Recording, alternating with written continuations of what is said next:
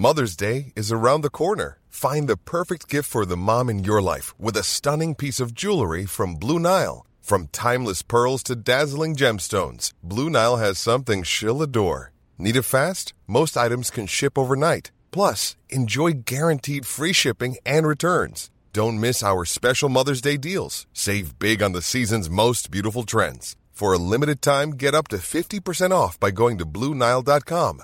That's Bluenile.com. Welcome back to another episode of Destination Disaster. I am your host, Devin Carney.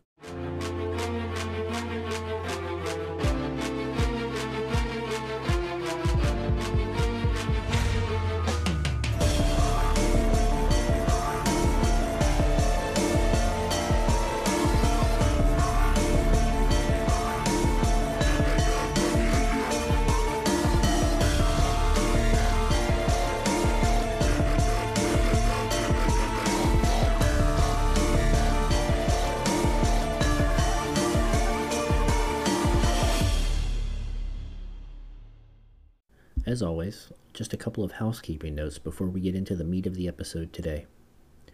We are continuing to grow on a weekly basis, and I could not be more ecstatic. Without you all, this podcast would be nothing.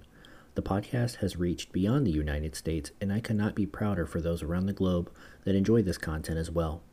Please continue to share this show with your community. Follow me on Instagram, Twitter, and TikTok. Great things are happening, and next year will be no exception. If you are able to, please consider joining the Patreon. Portions of these donations are donated to smaller charities throughout the community, and while I fully support the mission of larger charities, they have the infrastructure to bring in funds whenever needed. Smaller charities are unable to do this and are in need of our support. The final bit of housekeeping for the episode pertains to the holiday upload schedule. At this present time, I believe I am on track to continue the regular upload schedule. Episode 3 of Current Events will be released on December 20th, and episode 4 of regularly scheduled content will be released on December 27th. With the holiday season quickly approaching, I really want to urge all of you to continue to be safe. COVID 19 is still running rampant through many communities of the unvaccinated, and breakthrough infections are still occurring. I urge you to wear a mask if you are in a group and the status of their vaccination is unknown. I know everyone has heard this for nearly two years now, but it is important that we continue these preventative measures to ensure that we can all come out of the other side of this pandemic stronger and ready for the next one. Now, let's get into the episode for today. I'm going to give you this warning now that this episode will be graphic in nature, and for those who may not be comfortable with this content, please do not continue. This episode is a very sensitive topic for many, as these occur on a frequent basis here in the United States and globally. Mass shootings have seemingly become a regular part of the daily news cycle now, whether those be terrorism related, such as the mass shooting at the Bataclan Theater in Paris, France, lone wolf attacks, or school shootings such as Columbine. The thing that bothers me on a daily basis is that seemingly nothing is being done to counteract these shootings. Legislation is not being passed quick enough to restrict ownership of those weapons. It is indeed a fact that states that have looser gun laws and higher ownership rates are more prone to gun violence. According to everytownresearch.org, the United States is not the only country with mental illness, domestic violence, or hate fueled ideologies but our gun homicide rate is 25 times higher than other high income countries. The difference is easy access to guns. This connection is just not theoretical.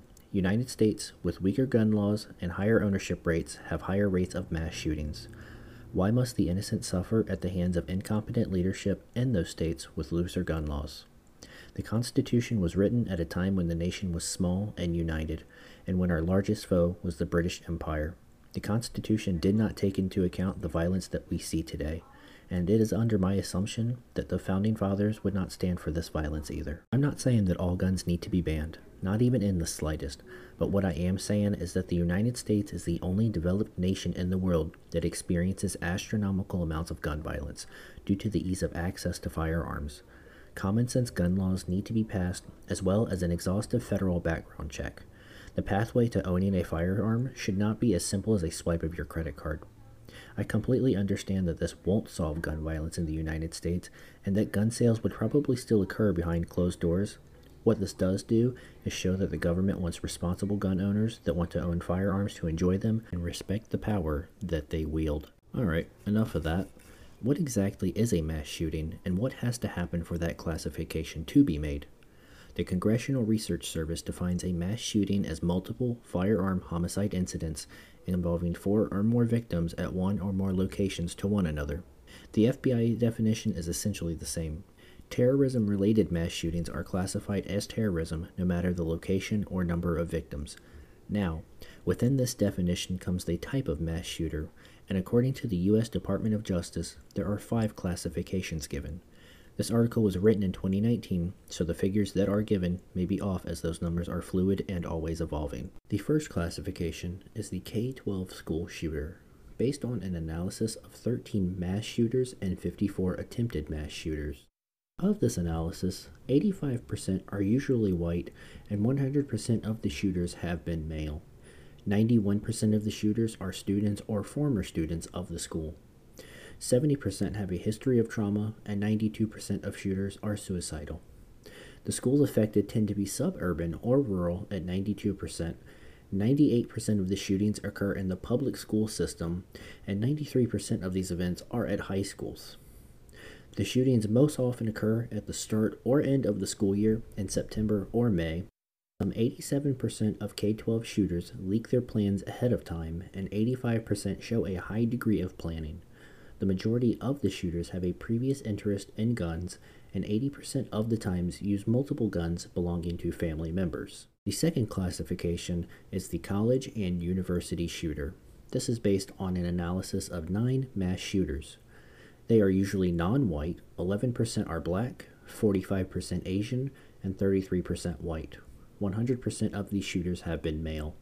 78% of these shooters are a current student at the university, 89% have a history of violence, 67% have a history of childhood trauma, and 100% are suicidal.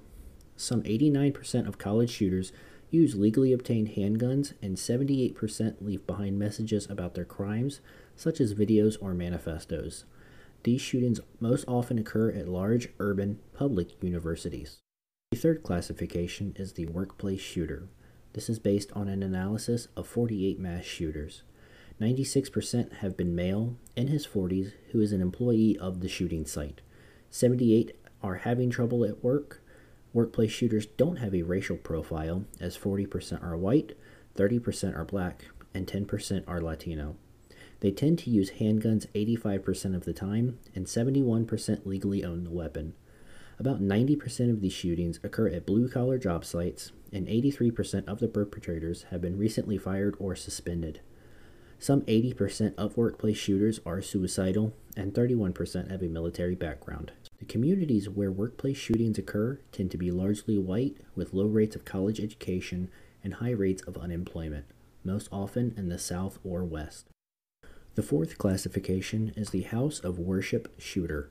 This is based on an analysis of 11 mass shooters. 73% are usually white, and 100% have been males in their 40s who are 73% suicidal.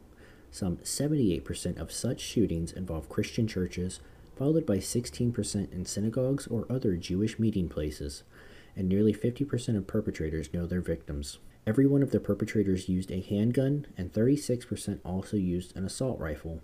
These shootings show a low degree of planning and are more targeted, often motivated by family issues at 36%, or racial or ethnic hatred at 40%. Some 73% of church shooters have prior criminal records and violent histories. Fifth and final classification is the retail restaurant shooter. This is based on an analysis of 46 mass shooters. 57% are white, 17% black, and 100% have been a male of about 30 with no connection to the location. Some 65% use one gun, typically a handgun at 67%. One third show evidence of a thought disorder. 67% have a violent history. 71% have a criminal record. And 22% have a military background. Only 9% of these attacks demonstrate a high degree of planning. This category has seen the largest increase in recent years. The question does pop up when reviewing these attacks. Why are mass shootings not classified as domestic terrorism events? According to the FBI, domestic terrorism is defined as violent criminal acts committed by individuals and or groups to further ideological goals stemming from domestic influences such as those of a political, religious, social, racial, or environmental nature. In my opinion, and this is strictly my opinion only, many of these past mass shooter events could fall into a lone wolf category of terrorism. Many of these mass shooters are attempting to promote an ideology, especially those who commit attacks against places of worship and those that have a great deal of planning considered. One of the only ways that we can better prepare is if we take historic attacks into account. Identifying key behaviors and attitudes taken by the shooters can not only help to prevent the next mass shooting, but help the shooter receive the psychological help he or she needs as well. Increasing access to mental health services and educational programs could significantly help to decrease the prevalence of mass shooting events. Now, as we begin looking into past mass shootings, there will be descriptions of graphic violence. So, if you are uncomfortable with these descriptions, please cut your episode short here. What was supposed to be a fun night on the Las Vegas Strip at the Route 91 Harvest Country Music Festival turned into a fight for survival. Lone gunman Stephen Paddock began firing from the 32nd floor of his hotel room at the Mandalay Bay Resort into a crowd during the Jason Aldean set. Many didn't immediately notice that the popping sounds were gunfire and initially thought those sounds were fireworks. Until innocent citizens began falling and screaming for help. Paddock fired into the crowd of 22,000 without regard for who he was aiming at. According to the FBI, there is no apparent motive for the shooting, and the absence of a single motivating factor is not unusual. This places Paddock within the typical profile of other mass shooters who are prompted to violence by a complex merging of various stressors. There was no manifesto, no suicide note, nothing left behind to explain the attack. But investigators believe part of Paddock's motivation was his desire to die by suicide and to attain a certain degree of infamy via a mass casualty attack. The totality of this attack only lasted 11 minutes, and once the smoke cleared, this shooting would be the deadliest in modern American history. 58 innocent concertgoers would be dead, and 546 injured. The Orlando Pulse nightclub shooting occurred in the early morning hours of June 12, 2016, between 2 a.m. and 5 a.m. This shooting is the single deadliest event against the LGBTQ2S community in the United States and the deadliest terror attack to happen in the United States following the 9 11 attacks until the Las Vegas Strip shooting in 2017. At approximately 2 a.m., as last call was being announced, Omar Mateen, the shooter of this attack, entered through the southern entrance armed with a Glock 17 9mm pistol and a SIG Sauer MCX semi automatic assault rifle. Prior to the shooting, Mateen claimed allegiance to the Islamic State of Iraq and Syria. As Mateen entered the club, he began senselessly shooting and killing whoever he could hit. Over 100 police officers, along with the FBI, were dispatched to the scene. In the hours long standoff, Mateen claimed to have enough explosives in his vehicle to take out several city blocks and that he had explosive vests in which strap them to the hostages. Negotiators were unable to make any progress with Mateen and decided at approximately 5:07 a.m. to breach the club to take Mateen out. Initially unable to blow a large enough hole in the exterior wall of the nightclub, a policeman drove an armored bearcat through a wall in the northern bathroom. Two flashbangs were used to distract Mateen, and at 5:17 a.m. he was declared down. Following this senseless act of violence, 49 innocent citizens lost their lives and another 58 were injured final attack that we're going to review here today is another brazen act of hatred here in the United States that occurred on August 3rd, 2019. Before even entering the Walmart, Patrick Wood Crusius began firing outside in the parking lot. The store manager of the Walmart managed to issue a code brown or an active shooter alert to his associates, who immediately began helping shoppers find cover and escape through adjacent exits. This attack is described as the deadliest anti Latino attack in recent United States history. The motive behind this shooting is described by the FBI as far right extremism, anti immigration, Hispanophobia, white supremacy, belief in the white genocide conspiracy theory, and the Great Replacement theory, ecofascism, and anti Mexican sentiment. This shooting only lasted six minutes, but unfortunately, 23 innocent citizens would lose their lives and another 23 would be injured. It's no fact that the United States has been plagued by gun violence for decades now. I believe that without adequate policies in place, that this will continue to happen. We as Americans must work together to build a stronger and more resilient country against gun violence.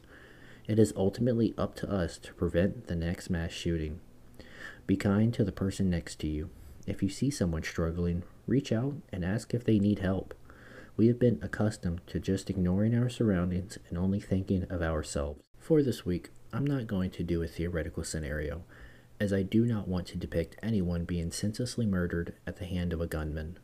What I will do is provide you with some very important steps if you do find yourself in a situation where an active shooter is within your vicinity.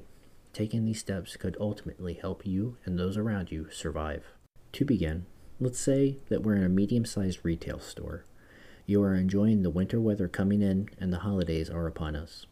As you walk down an aisle that is facing the front door, you see a masked man run in with a semi automatic assault rifle. Thinking to yourself, what is your next step? Immediately turn and run in the opposite direction and try to find an emergency exit if at all possible. According to the Department of Homeland Security, always have an escape plan in mind. Identify key exits located around you Self preservation should be top of mind, and you should evacuate even if others choose not to. If you are unable to evacuate, find a place to hide where the active shooter is less likely to find you. This location should not restrict your movement or access to an evacuation route. If you are in an enclosed space, such as a closet, lock the door or barricade it with objects to create as much space between you and the shooter as possible. Doing this will not only prevent the active shooter from entering the space, but will create more friction for a bullet to travel through should the shooter begin shooting. Get down on the ground and as low as possible. Cover your head and torso with heavy objects that could potentially protect your vital organs from being injured. Once law enforcement arrives, remain calm and do not start rushing the officers. Their main goal during their initial entry phase is to locate the shooter and disable him or her by any means. Rushing an officer could end badly as they could perceive you as the threat. Remain in your hiding spot until an all clear is given or when law enforcement personnel locate you. Keep your hands visible and where they can be seen at all times. Do not ask officers for help during your evacuation as they are still attempting to control the scene and prevent further violence from occurring. The first officers that arrive on scene will not stop to help the injured. Expect additional officers and emergency medical personnel to follow the initial officers. This may take some time as the scene is fluid and always changing. Once you are outside and away from danger, this should be the time when you reach out to family and let them know that you are okay. As we bring the episode this week to a close, I chose not to do a theoretical event this week as I believe sharing survival tips with you would be far more beneficial.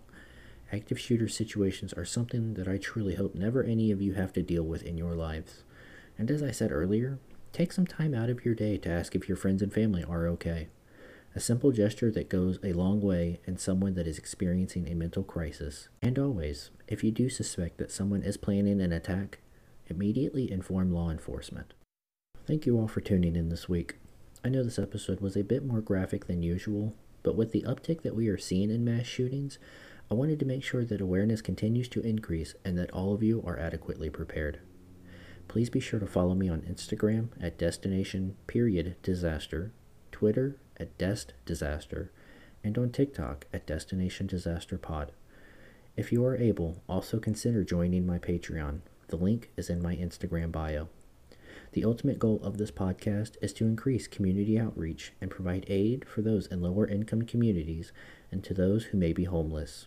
Providing both the knowledge and supplies to those in these vulnerable communities will help with overall readiness. Until next week, on the current events episode, this has been Destination Disaster.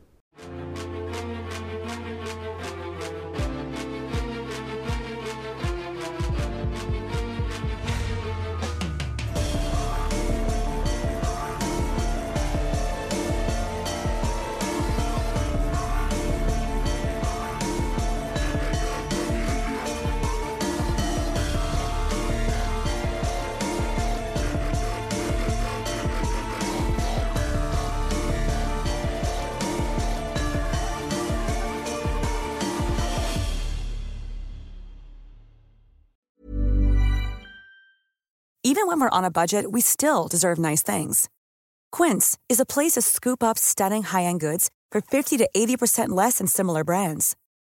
They have buttery soft cashmere sweaters starting at $50, luxurious Italian leather bags, and so much more.